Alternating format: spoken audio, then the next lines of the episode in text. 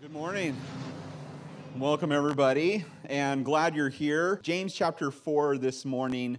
This is war. Have you ever bought anything that you regretted later? Buyer's remorse is an interesting thing, isn't it? I mean, you knew you needed it. I mean, you saw the infomercial and it was like, I cannot live without that. How did I make it my 46 years without that item? And so you're convinced, you know, you're surprised you even lived this long without it. And so you make that call, you give them your credit card number for three easy payments of 1995, and your life is going to be changed. You're going to finally win the war of you fill in the blank, whatever it might be. And you waited, and then you waited, and you waited a little longer, and then finally, after so long, it finally shows up in the mail and you're thinking, wow, you know, I mean, and, and the longing for the item was made sweeter by the waiting as you opened it. You're sure your life is going to be changed. And a week later, it's broken. or it finds its place in your closet as a souvenir of your failure. It's, it's always that way, isn't it? And yet, I think a lot of people feel that way. You know, maybe they've been jaded by these sales techniques and they haven't won the war, and so they feel like, well, it's no different when it comes to God. Oh, everybody's selling him, but I'm not biting. I've been burned before. I know what that's all about. In fact, I guess that's kind of the way I felt as a young man because as a young man, I grew up in a religious home. I guess you would say it was a Christian home. We went to a Christian church. In fact, we were the Sunday school and the church people. You know, I went through Sunday school and then um, caused problems, and then I went to church and I sat there and drew on offering envelopes. My parents threatened me to stay quiet and to, you know, keep my hands to myself.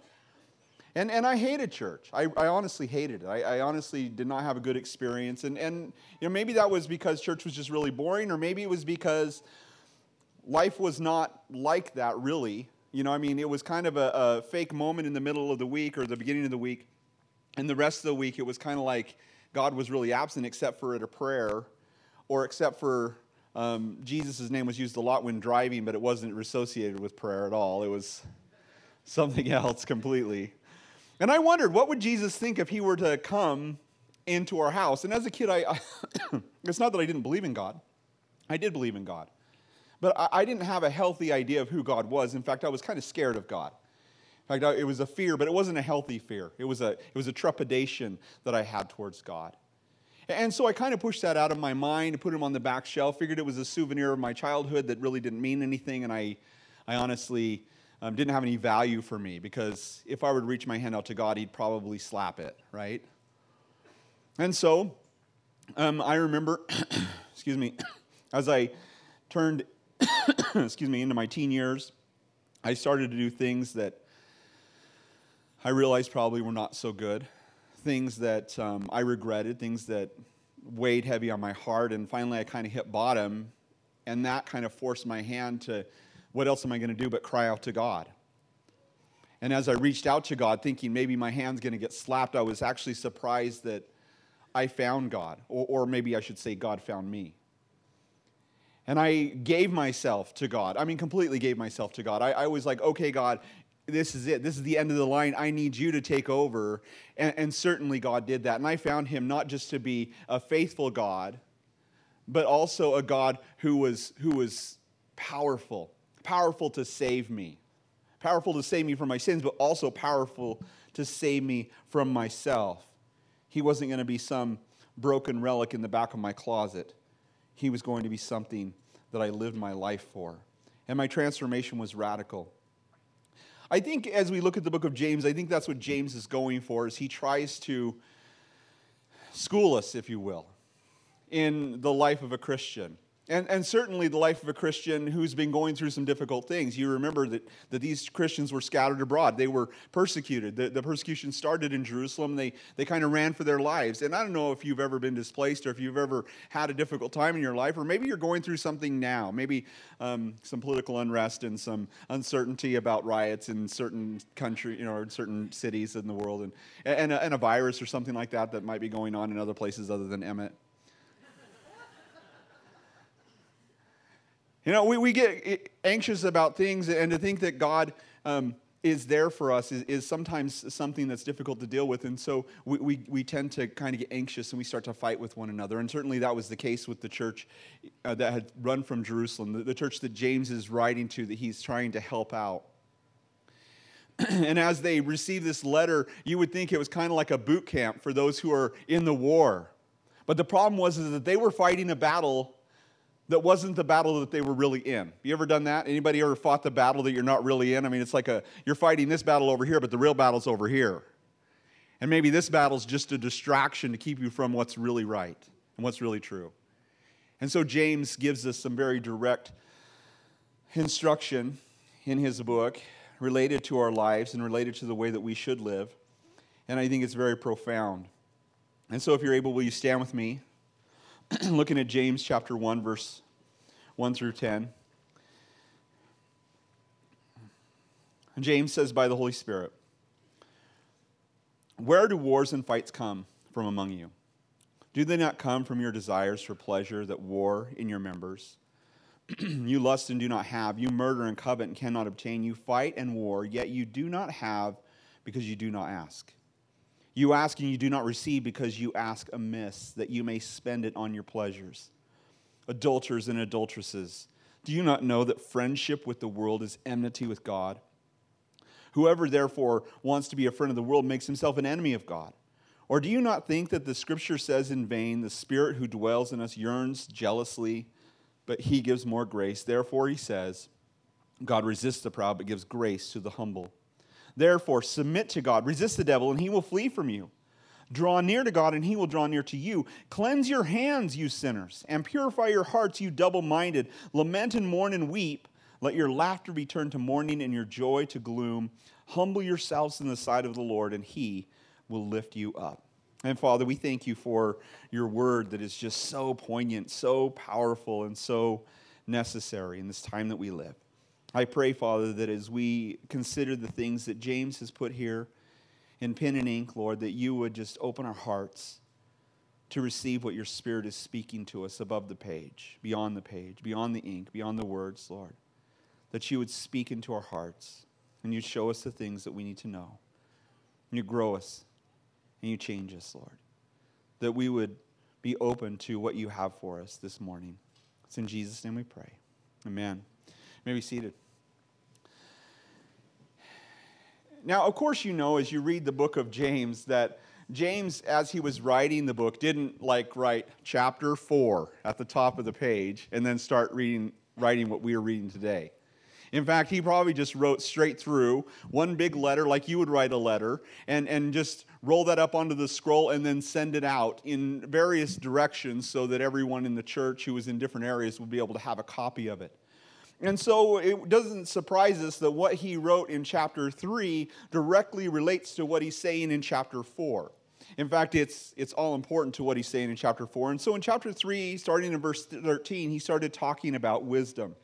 And he says this Who is wise and understanding among you? Let him show by good conduct that his works are done in the meekness of wisdom. But if you have bitter envy and self seeking in your hearts, do not boast and lie against the truth. This wisdom does not descend from above, but is earthly, sensual, demonic.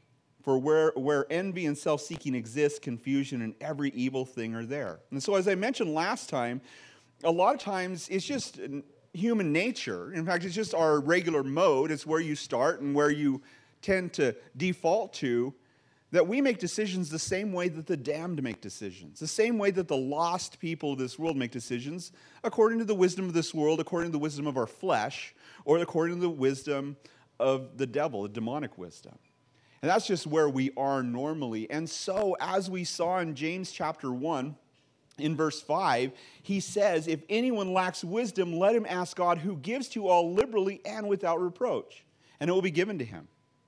Yet let him ask in faith with nothing doubting. For he who doubts is like a wave tossed to and fro. He, he's unstable in all his ways. Don't expect that man will receive anything from the Lord. So you have this, this promise that James gives us, and I believe it's not only the key to the book of James, and in fact, everything that James writes that is so difficult, that seems so painful as we read it, is easily solved if we just look at James' statement in James chapter 5, 1, verse 5 where he says that God gives liberally to those who ask, to those who humble themselves and admit that they lack, to those who then ask God for that wisdom, and he pours it out upon them liberally, but we have to ask in faith.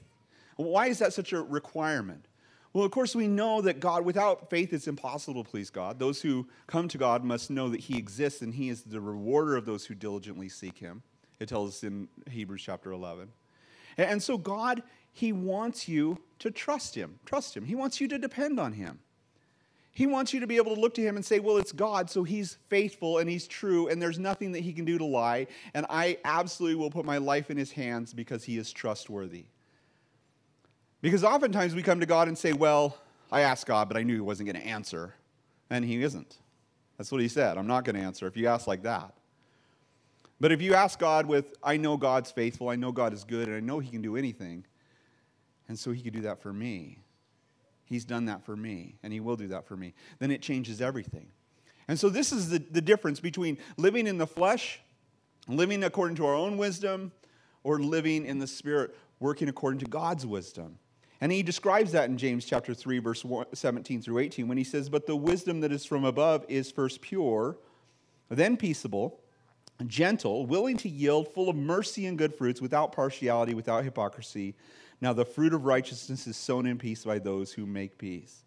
This is what's produced when we believe God for his wisdom by faith. And of course, that's exactly what he's been trying to get through our thick heads as he's been going through chapter 3. And now he'll explain why things aren't always like that in chapter 4. Notice in verse 1, he says, Where do wars and fights come from among you? So, in other words, if you're a Christian, you've given your life to Jesus Christ, then how come wars and fights and tumult and problem happen within Christians' lives, within Christian marriages, within Christian churches, within Christian relationships, within Christian friendships? Why is it such a mess? And why is that happening? He says this is what God's wisdom looks like in verse 18 peacemaking, fruitful. So, why do fights and wars happen amongst you? I think he'd heard that there might have been some things going on amongst some of those Christians who were scattered abroad. That there's some fights and wars, there's some problems happening. Now, I don't know if you've ever been displaced and you've been put into a difficult situation. You've had to deal with other people, and you know, and, and you're living with somebody because you had to move out of your house suddenly or something. You had a house fire, and now you're living with some other people, and and it's just tense, isn't it? it makes it harder, and then now you're you know in, in, you're feeling tension from these people you've invaded their space and you know you're kind of feeling uncomfortable and so you and your spouse are a little bit on edge with each other i've been in those situations it's just easy when you, you're uncomfortable for things like this to happen. And certainly, these are things that were common in the early church. Oh, I know. I know you, you've heard the people say, well, if it was just like it was in the early church, things would be so much better. What are they talking about, Corinth? Where they were arguing over who was greater, you know, Paul or Apollos or Cephas or Christ, where they were or they were fighting over, you know, or allowing the person to sleep with his his mother-in-law. You know, I mean, just crazy stuff was going on in, in the in the Corinthian church, and and Paul had to rebuke them about a lot of things. And then think about Philippi, Euodia and Syntyche. You know, Paul has, hey, you, you sisters just need to get along, right? Just get along in the Lord. And, and, and, there's a lot of things that were happening in the early church that were difficult to deal with. You know, honestly, it's, it's kind of like our church. Kind of like every church that's ever existed, because in every church that's ever existed, it's filled with humans who are in the same human condition that every church has ever been. And so there's these problems. And so James is going to deal with them, eh, coming at them head on. He says, Where do these come from? He says, Do not they come from your desires for pleasure that war in your members? Envy and self seeking. Just as we saw last time, much of what drives our decision making is earthly, is sensual, is, is er, er, worldly or, or fleshly wisdom, or demonic wisdom driven by fear or reaction. He uses the word in our members. Now, of course, he's, this word means your body parts. That's what that means when he says your members. I don't know about you, but have your feet ever taken you somewhere they shouldn't be taking you? Has your hand ever reached out to grab something that you shouldn't grab? Has your has your heart ever desired something that it shouldn't desire? Or your mind meditated on things that it shouldn't be meditating on? Or your eyes looked at things that you shouldn't be looking on? Or your ears listening to things that you shouldn't be listening to? Which makes your tongue as we saw in chapter 3, say things you should never say. Oh, wretched man that I am. Who's going to deliver me from this body of death? And so, yeah, your, your members, the parts of your body, are definitely going to lead you to sin or be used for sin. But I have to wonder is he talking about your physical body or is he talking about the members of the church? The church members. Now, I, I, told you it means parts of the body, but remember in 1 Corinthians chapter 12, Paul says that we are all members of the body of Christ, each one doing its part. Have you ever had a part of your body that didn't want to agree with the rest of your body? This happened to me the other day. Anea was over there. She's like, Daddy, get me. And I'm not just going to run after her. So I was like, What's that over there? And she looked, and I ran over there, and I jumped, and I came down, and I was like, Ow, my knee. I'm too old for that. Okay, I'm not going to get you, baby. Just go. Daddy's going to sit down for a little while. Man, getting old stinks. Or have you ever sat on the ground and you know you, you're trying to get up and one of your members fell asleep? I can relate to that because I, I, sometimes I'm preaching a sermon and one of my members falls asleep. Looking out, okay, they're asleep. They're not going anywhere. Oh man. But is this talking about the members of the church who are falling asleep or, or lame or, or disjointed or, you know, causing problems? Hmm. I wonder. Verse 2, he says, You lust and do not have. You murder and covet and cannot obtain. You fight and war, yet you do not have because you do not ask. This is what it looks like when we try to control our lives. Rather than allowing the wisdom of God to rule our lives, we're trying to control our lives on our own. I'm going to get my way, and I don't care who I have to run over to get it.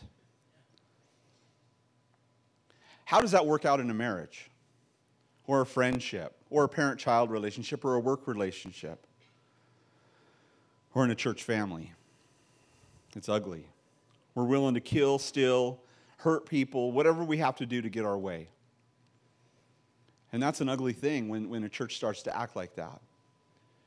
Our lives really don't turn out well when we and others act like that.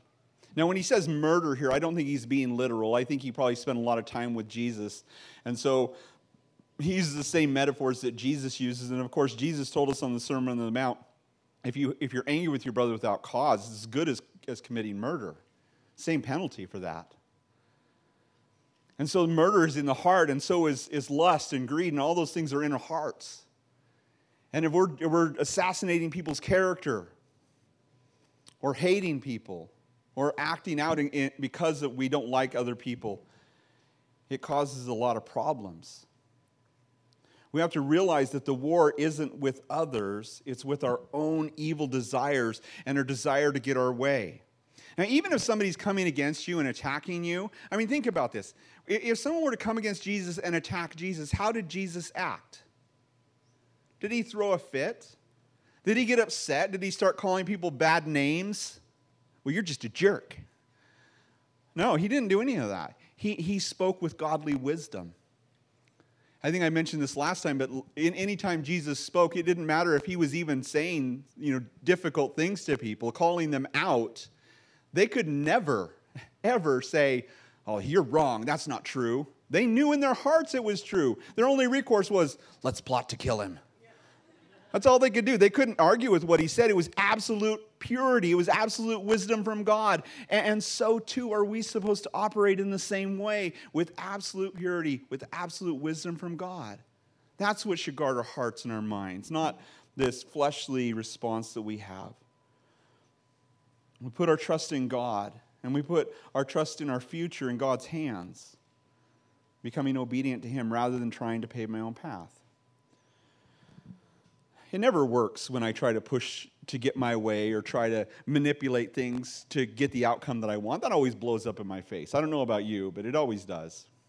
Never works out. But yet, when I stop, stop and I sit back and I say, okay, God, you got this under control. Show me what you want me to do. And I'm just obedient to what I feel God is telling me to do. Everything works out beautifully.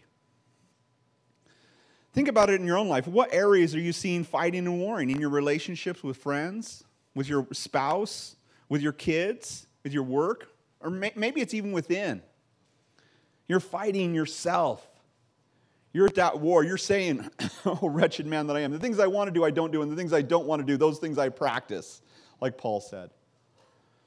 We fight against each other because of our own evil desires. Everyone's life should be put on hold so that my plans can just work out. Stop trying to ruin my way. The other problem, we, we always think that we know not just how we should, our life should work out, but we also sh- sh- know how other people's lives should be run, don't we? Well, if they just give that kid a good licking, then he wouldn't act like that. If they just stop spending their money that way, if they just start doing this, if they start doing that, and we, we're experts on other people's lives, aren't we? You know, it's none of our business. Romans chapter 14, verse, excuse me, 14, verse 4 says, Who are you to judge another's servant? To his own master he stands and falls. Indeed, he will make him to stand, for God is able to make him stand. I love that.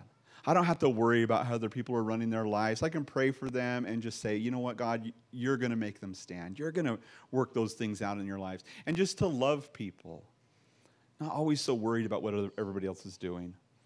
So we fight and war against each other. Why? Because we want our own way. That's the simple truth. We just want our own way. He says, The wisdom that is from above is first pure, then peaceable, gentle, willing to yield, full of mercy and good fruits, without partiality, without hypocrisy. Those who partake of it become peacemakers. That's what he told us in the last chapter. You know, Jesus said, Blessed are the peacemakers, for they shall be called sons of God. Matthew chapter 5, verse 9.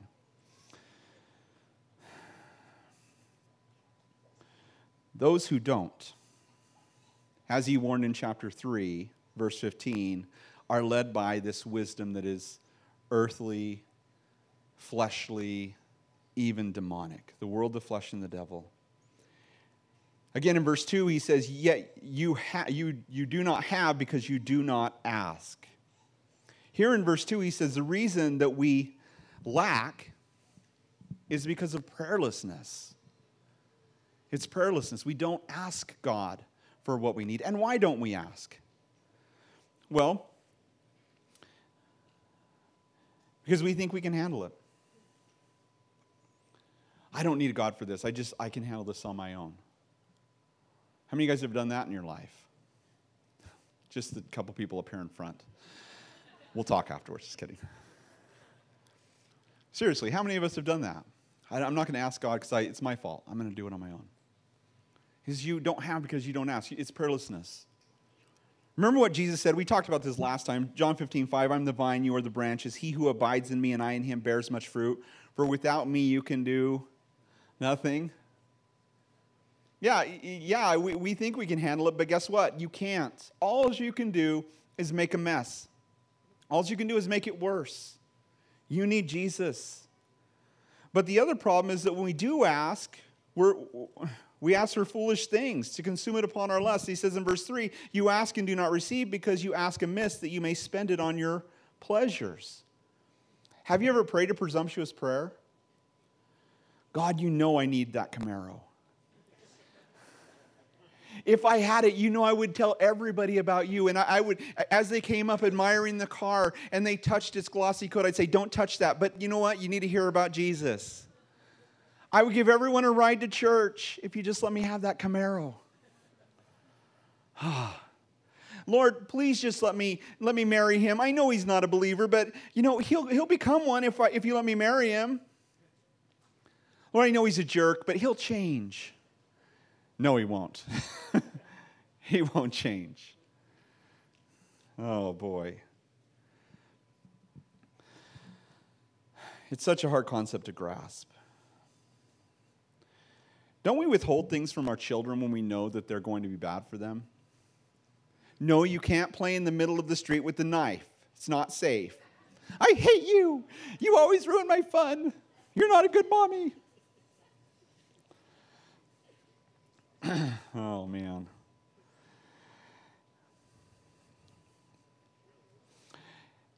I love it when I've prayed prayers. Oh, God, please just let this happen or let that happen. And, and he said no. And then years later, I'm like, oh, God, thank you. that that didn't happen. I'm thank you, so you, you didn't answer that prayer. What it boils down to is our relationship with God. Do you realize that God is longing, is, is yearning for time to spend with you, to hear your voice, to hear about your problems, to hear about your concerns, to talk to you about that anxiety that you've been facing, to, to work with you through that problem uh, about the cancer or, or about the, the money problems or whatever it might be. He's yearning just to spend time with you. Even the good things, he wants to talk to you about that new job you got or that new baby or, or that you just got married. He wants to talk to you. He wants to be involved in your life. He desires to shower you with blessings. And he calls out to you, Come, sit, let's talk. Let, let's, let's have a conversation. And yet, so often when he calls, what he gets is a busy signal. I'm just too busy. You saw the caller ID and, like, oh, I don't want to talk to him right now. I don't want to talk to God because I know what He's going to say. He says the same thing He's always said, and I just don't really want to hear that right now. In, fact, I'm pretty sure I'm just going to ignore this because I know what God's going to say and I don't like it. Anybody ever done that? I don't want to hear what God has to say. I'm just moving that direction. Or maybe we hand the phone to our friends and say, Hey, you talk to God. Hey, will you pray for me? I'm going through some tough things. I'm not going to pray for myself. I'm going to have you pray for me. You're, you're closer to God. I think that I better ask you to pray. Tell God I'm busy. What does James say about this? Verse 4 he says, Adulterers and adulteresses, do you not know that friendship with the world is enmity with God? Whoever therefore wants to be a friend of the world makes himself an enemy of God. He's calling us, he's calling you and me adulterers and adulteresses. Why? Because oftentimes we really believe in our heart of hearts that something is going to satisfy other than God Himself.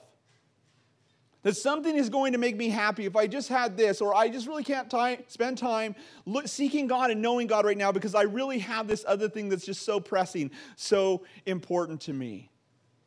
And what we do is we set up our idols, our shiny things, and we say, oh, this is really what life is about, and it's not.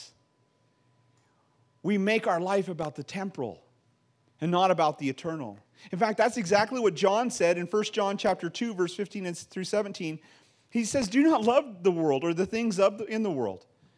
And if anyone loves the world, the love of the Father is not in him. For all that is in the world, the lust of the flesh, the lust of the eyes, the pride of life, is not of the Father, but is of the world. And the world is passing away and the lust of it, but he who does the will of God abides forever."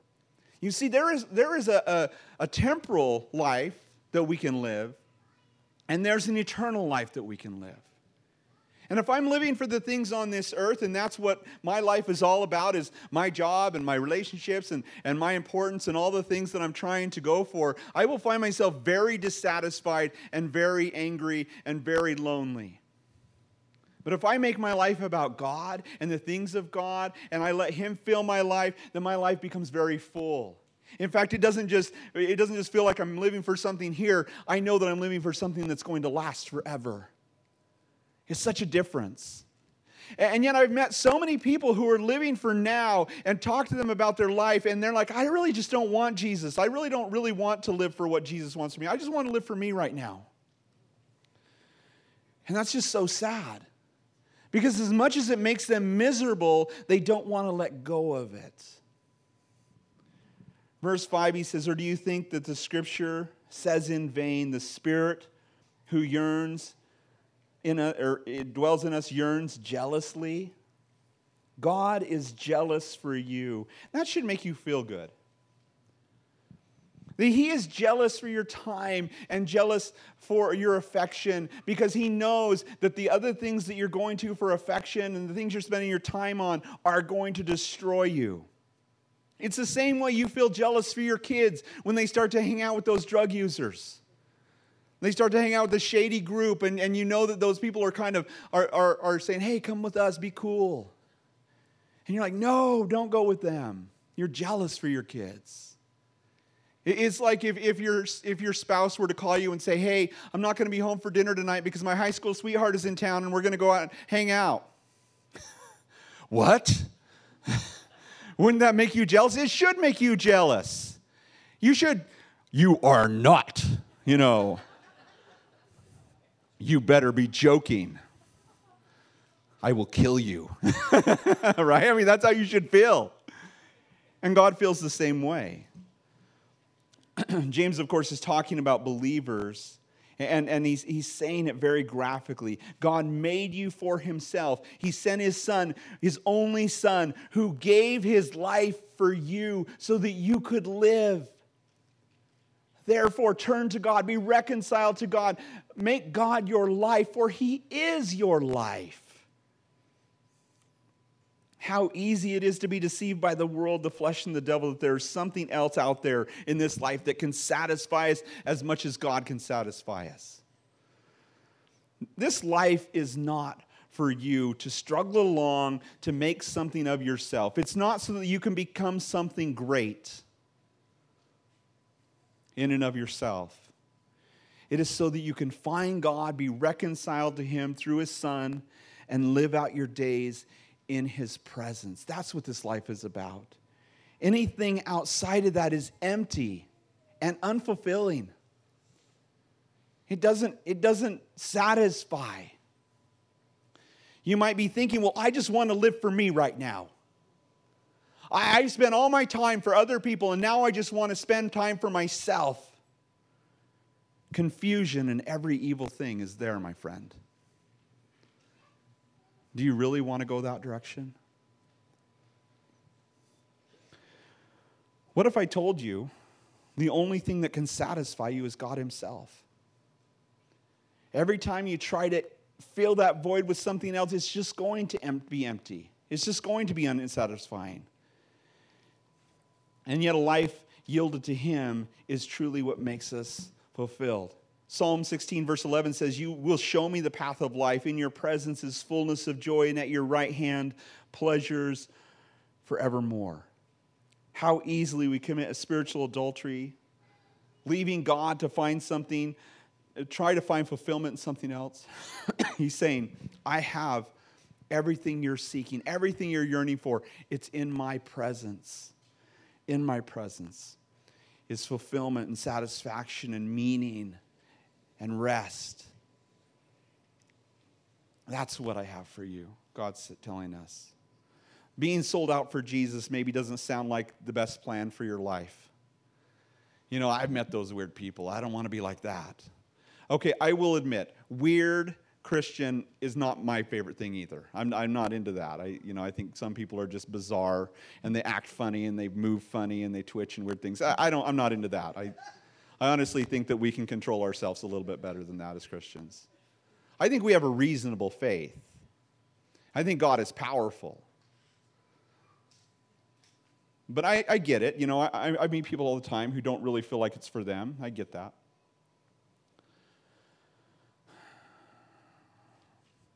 I will admit that it seems foolish sometimes to surrender my whole life to God. I mean, come on. On the other hand, if God is real, and He is the creator of the universe, and He did create me, then maybe it's kind of reasonable to surrender my whole life to God. If God truly is there, and He truly loves me, and He created me for a purpose, then actually it's kind of insane not to surrender my whole life to God. You know, and that's the kind of the conclusion I came to as an 18 year old kid kneeling beside my bed as I gave my life to Jesus. I, I remember saying those words, okay, God, whatever you want in my life, that's what I want. And then I realized, okay, that's not quite enough. Okay, even if I don't want it, you have my permission to force it on me. Okay, there we go. That was surrender. And I think that's why my, my transformation was so radical, why I was so converted. Like, I remember the, the next day waking up and just like, I don't want to sin anymore. Like, listening to Christian radio and just absorbing it like a sponge. I wanted to be different. I was changed. I didn't want the old, I didn't want that anymore. It was gone, it was the past. I wanted to live for Jesus now, whatever that meant. In fact, it, the Bible actually tells us that this is a reasonable thing to do. In fact, in, in, Romans chapter 12, verse 1, he says, I beseech you, or I implore you, or I beg you, therefore, by the mercies of God, that you present your bodies a living sacrifice, holy and acceptable God to God, which is your reasonable service. In other words, it's just the logical thing to do. It's the reasonable thing to do, to give your life completely to God. Because what else is there? Everything else is fleeting, everything else is temporal. Give yourself to what's eternal, is what he's saying here. What happens when we surrender our lives to God? The evidence is in this room. I've talked to so many of you. Man, ever since I gave my life to Jesus, I, I mean, I, it just, it's amazing to, to know that my sins are forgiven, that the guilt is gone, the shame is gone. I, am filled with love. I, I, I, was, I was talking to somebody the other day. He says, I had love for a guy that I hated my entire life. I remember feeling that myself. I knew God was real. That was the moment I knew God was real. I was sitting there, I was looking at a guy that I normally would have run down with my car, if I, at least I would have thought about it. And, and I saw him crossing the street, and it would have been my chance. And my heart was overcome with love for the guy. I was like, wow. My greatest enemy in the world got saved just a month before I ran into him again. And immediately he became my best friend. One of my best friends pastors Pocatello Baptist Church in, in Pocatello. And we were great friends. We used to hate each other. Jesus changes our lives. He changes our hearts. He changes who we are from the inside out. He makes us into something beautiful. To have our sin removed, to have our shame washed away. Not because of ourselves, but because of the things that God is doing in us and through us. Notice verse 6, he says, But he gives more grace, therefore. He says, God resists the proud, but gives grace to the humble. God is willing to give grace and to supply your every need. But you've been looking for love in all the wrong places, as the old song goes. He says, Humble yourselves before God. But if we're too proud to submit to God, we will be resisted. Grace to the humble, he resists those who are puffed up. Humility is not looking down upon yourself. I, I just want to clarify that. It's not having a bad self esteem. That's kind of actually impossible. It's really seeing yourself in truth. Who am I really before God? Look in the mirror at yourself. Am I really a good person? No. But God is good. And in spite of me, God loves me and he, he sent his son to lay his life down for me. And now he wants to invite me into himself to have life and to have life more abundantly. It's a whole new life. And so he says, verse 7 Therefore, submit to God, resist the devil, and he will flee from you. Submit, he says. Now, submission is a hard word for some of us, isn't it? I, I think, honestly, for all of us, submit is a hard word. Most people have a tough time with that. I, I talk to a lot of couples. It's interesting. I, I, will sit down with a couple who are going through troubles in their marriage, and I, I ask the man, if, if you knew, well, no, I asked the woman, I, I the woman first, I think. I asked the woman, I say, if, if your husband loved you more than anything in the world, that he doted on you, that he couldn't wait to see you every day because he loved you so much and he treated you with so much love, would you have a problem submitting to him? And the women say, No, no, I would submit to him. If I, if, I, if I knew that he loved me like that, I would submit to him, no problem. And I asked the husband, if you knew your wife was 100% behind you, she believed in you, she honey, you're the, the smartest, the best looking, the most amazing man in the entire world, would you have any problem loving that woman? No, that's exactly what I want to hear. and yet, God loves you so much.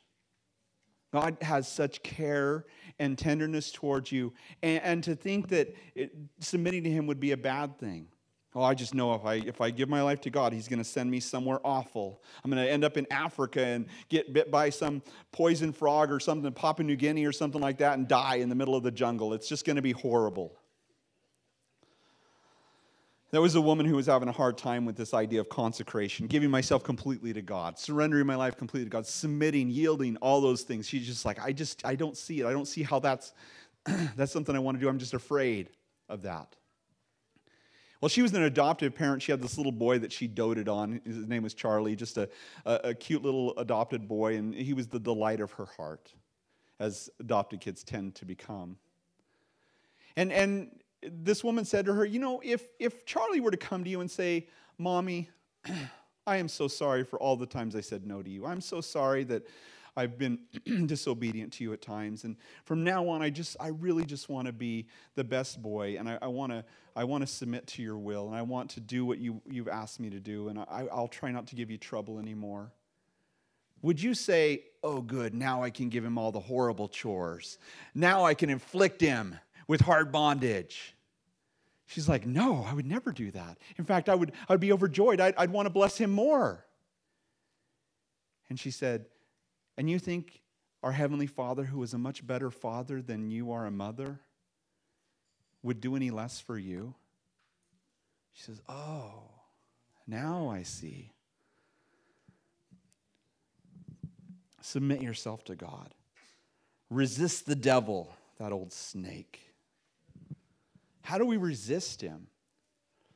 Well, the devil comes to us. He gives us his wisdom. His wisdom is all lies, all fear. How do I resist the devil? I speak truth to him. I speak, let me say it another way, I speak the word of God to him. Remember what Jesus did? Jesus was tempted by the devil. Remember Matthew chapter 4, he was driven into the wilderness to be tempted by the devil. And every time the devil brought his accusations before Jesus, Jesus quoted the word of God. If you are the Son of God, make this bread stone, or this stone bread. He wouldn't want to make bread into stone. Make this stone into bread. And he says, Thou shalt not live by bread alone, but by every word that proceeds from the mouth of God. Quoting Deuteronomy 8. If you're the Son of God, cast yourself down from this temple, as it is written. And Satan can quote scripture too. He shall, um, he shall give his angels charge over you, lest you dash your foot against a stone. He, he skipped part of it, which is to keep you in all of your ways, lest you dash your foot against a stone. Satan always twists scripture, doesn't he? And Jesus said, You shall not tempt the Lord your God. Again, quoting from Deuteronomy. And then a third time, he took him to a high mountain, showed him all the kingdoms of the world in an instant. Says, You're the Son of God. Or he says, All these things can be yours if you just bow down and worship me. And Jesus said, You shall worship God, and him only shall you serve. And then it says in Matthew chapter 4, verse 11, Then the devil left him, and behold, angels came and ministered to him. Two things we learn from this. when Satan comes with his lies, excuse me, when Satan comes with his lies, we counteract it with the truth. We counteract it with the word of God. When he comes to us and says, This, you know, God doesn't love you, no. God loved me so much, he gave his son for me. When Satan comes with his lies, you, you speak the truth of God's word, or as Pastor Jeremiah told the men at the men's retreat one year, you give that temptation a Bible study.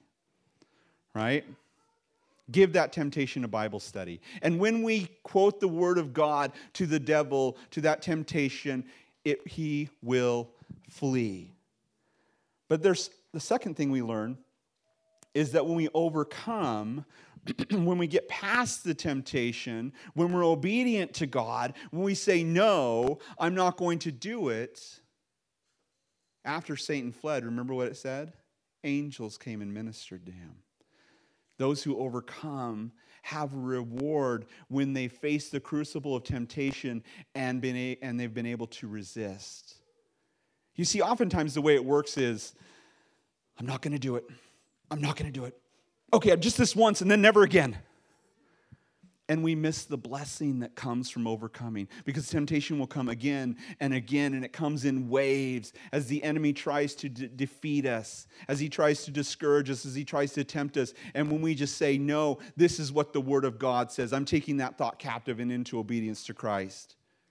And when we do even though the temptation seems overwhelming then the enemy flees and the lord jesus comes and ministers to us and it's a beautiful thing. There's a reward for those who overcome temptation. We often just give up way too easily. Realize that the temptation will end if you continue to stand strong and overcome, and you will be rewarded for that. Verse 80 says, Draw near to God, and he will draw near to you. That's a promise, guys. Draw near to God, and he will draw near to you. Did you hear me? Draw near to God, and he will draw near to you. You know, I think that's something that happens oftentimes in our lives where we maybe feel a little bit distant. Have you ever been distant from a friend and it would just be weird to call him? Like I haven't talked to him so long that it's just now it's weird. Eh, or maybe you've done some things and you're not real proud of them. And so you don't really want to face the people who might want to hold you accountable. And we feel that way about God. I can't go to God because I've been kind of doing some stupid stuff. I can't just pray for and ask God to help me because I haven't really talked to him about anything, and it would just be presumptuous to come to him and say, Okay, God, you know, I, have been kind of living life like a scum, but now I really need your help. And so I think I probably just need to figure it out on my own. Draw near to God, and he will draw near to you. There have been times in my Christian life where I've gone through a valley or I've gone through a, a period of dryness, or maybe I just haven't really prayed. I've been in stress or whatever the, the excuses are, but whatever the reason is, I just haven't been able to spend time with the Lord like I'd like to spend time with the Lord. And I feel like God's so far away. And it seems like, like getting back to Him would be this long, unpleasant journey that would just be too difficult. But you know what I've discovered? Is oftentimes all it takes is for me to get into a room, and sometimes, just to be honest, is my bathroom at work. I go in there and close the door. Everybody thinks I'm doing something else. I get on my knees on the floor, and I just say, Oh, God, I just need to spend some time with you. I feel so dry. I just, I just need to re- be refreshed. And you know, it doesn't take very long when you just get to do business with God that He meets you there, that He refreshes your soul. I've discovered that it only takes chapter one of A.W. Tozer's Pursuit of God before I feel like I'm dwelling in the heavenlies again? I'm sure there's a lot of repentance and things that go on in the midst of that, but that's exactly it. That I can lay aside everything and say, okay, no to all that, and yes to Jesus. Yes, Jesus, I just need you. We think, oh, I can't come to God, just like the prodigal who was a long way off, thinking, okay, I'm just going to be God's, I'm just going to be my father's slave. I'm not worthy to be a son. And when he was way, way far off, when the father saw him, he dropped everything. He pulled up his robe and he ran to his son and he fell on his neck. Draw near to God and he will draw near to you, friend. If you don't hear anything else in this sermon, I want you to hear that one thing draw near to God and he will draw near to you. You're not too far away. It doesn't matter where you've been or what you've done. God wants to pull you in. He wants you to be His child. He loves you. He yearns to spend time with you. He yearns to, to pour upon you His blessing. And yet it's because you've been running from Him that He can't. He wants to satisfy your soul, and the only thing that will do that is Himself. So I say it again draw near to God, and He will draw near to you. It's a promise.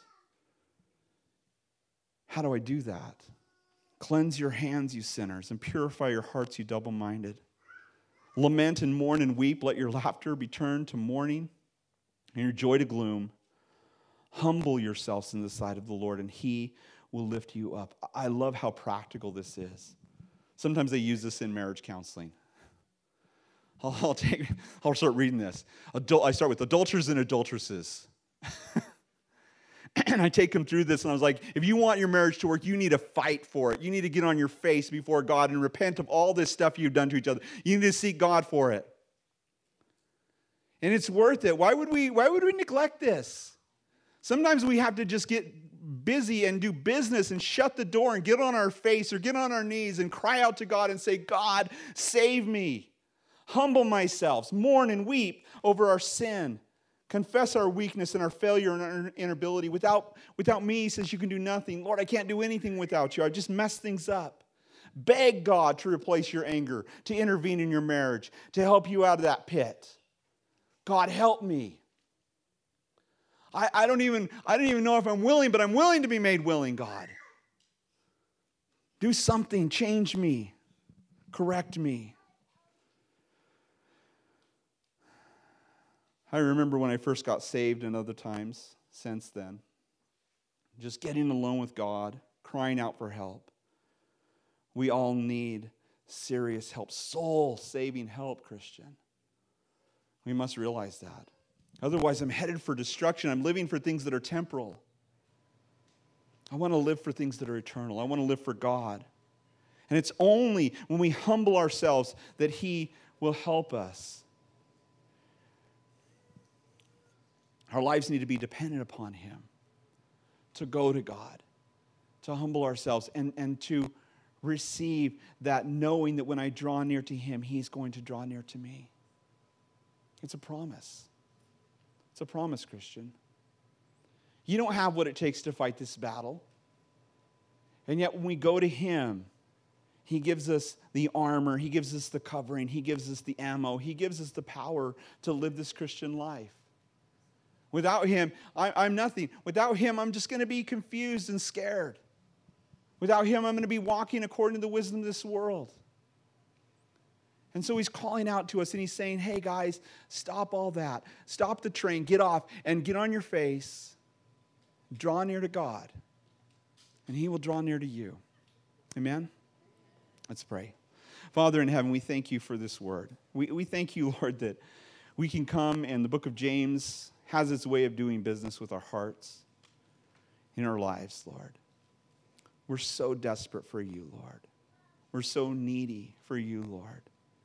We're in a dry and thirsty land where there is no water. So we yearn after you, Lord.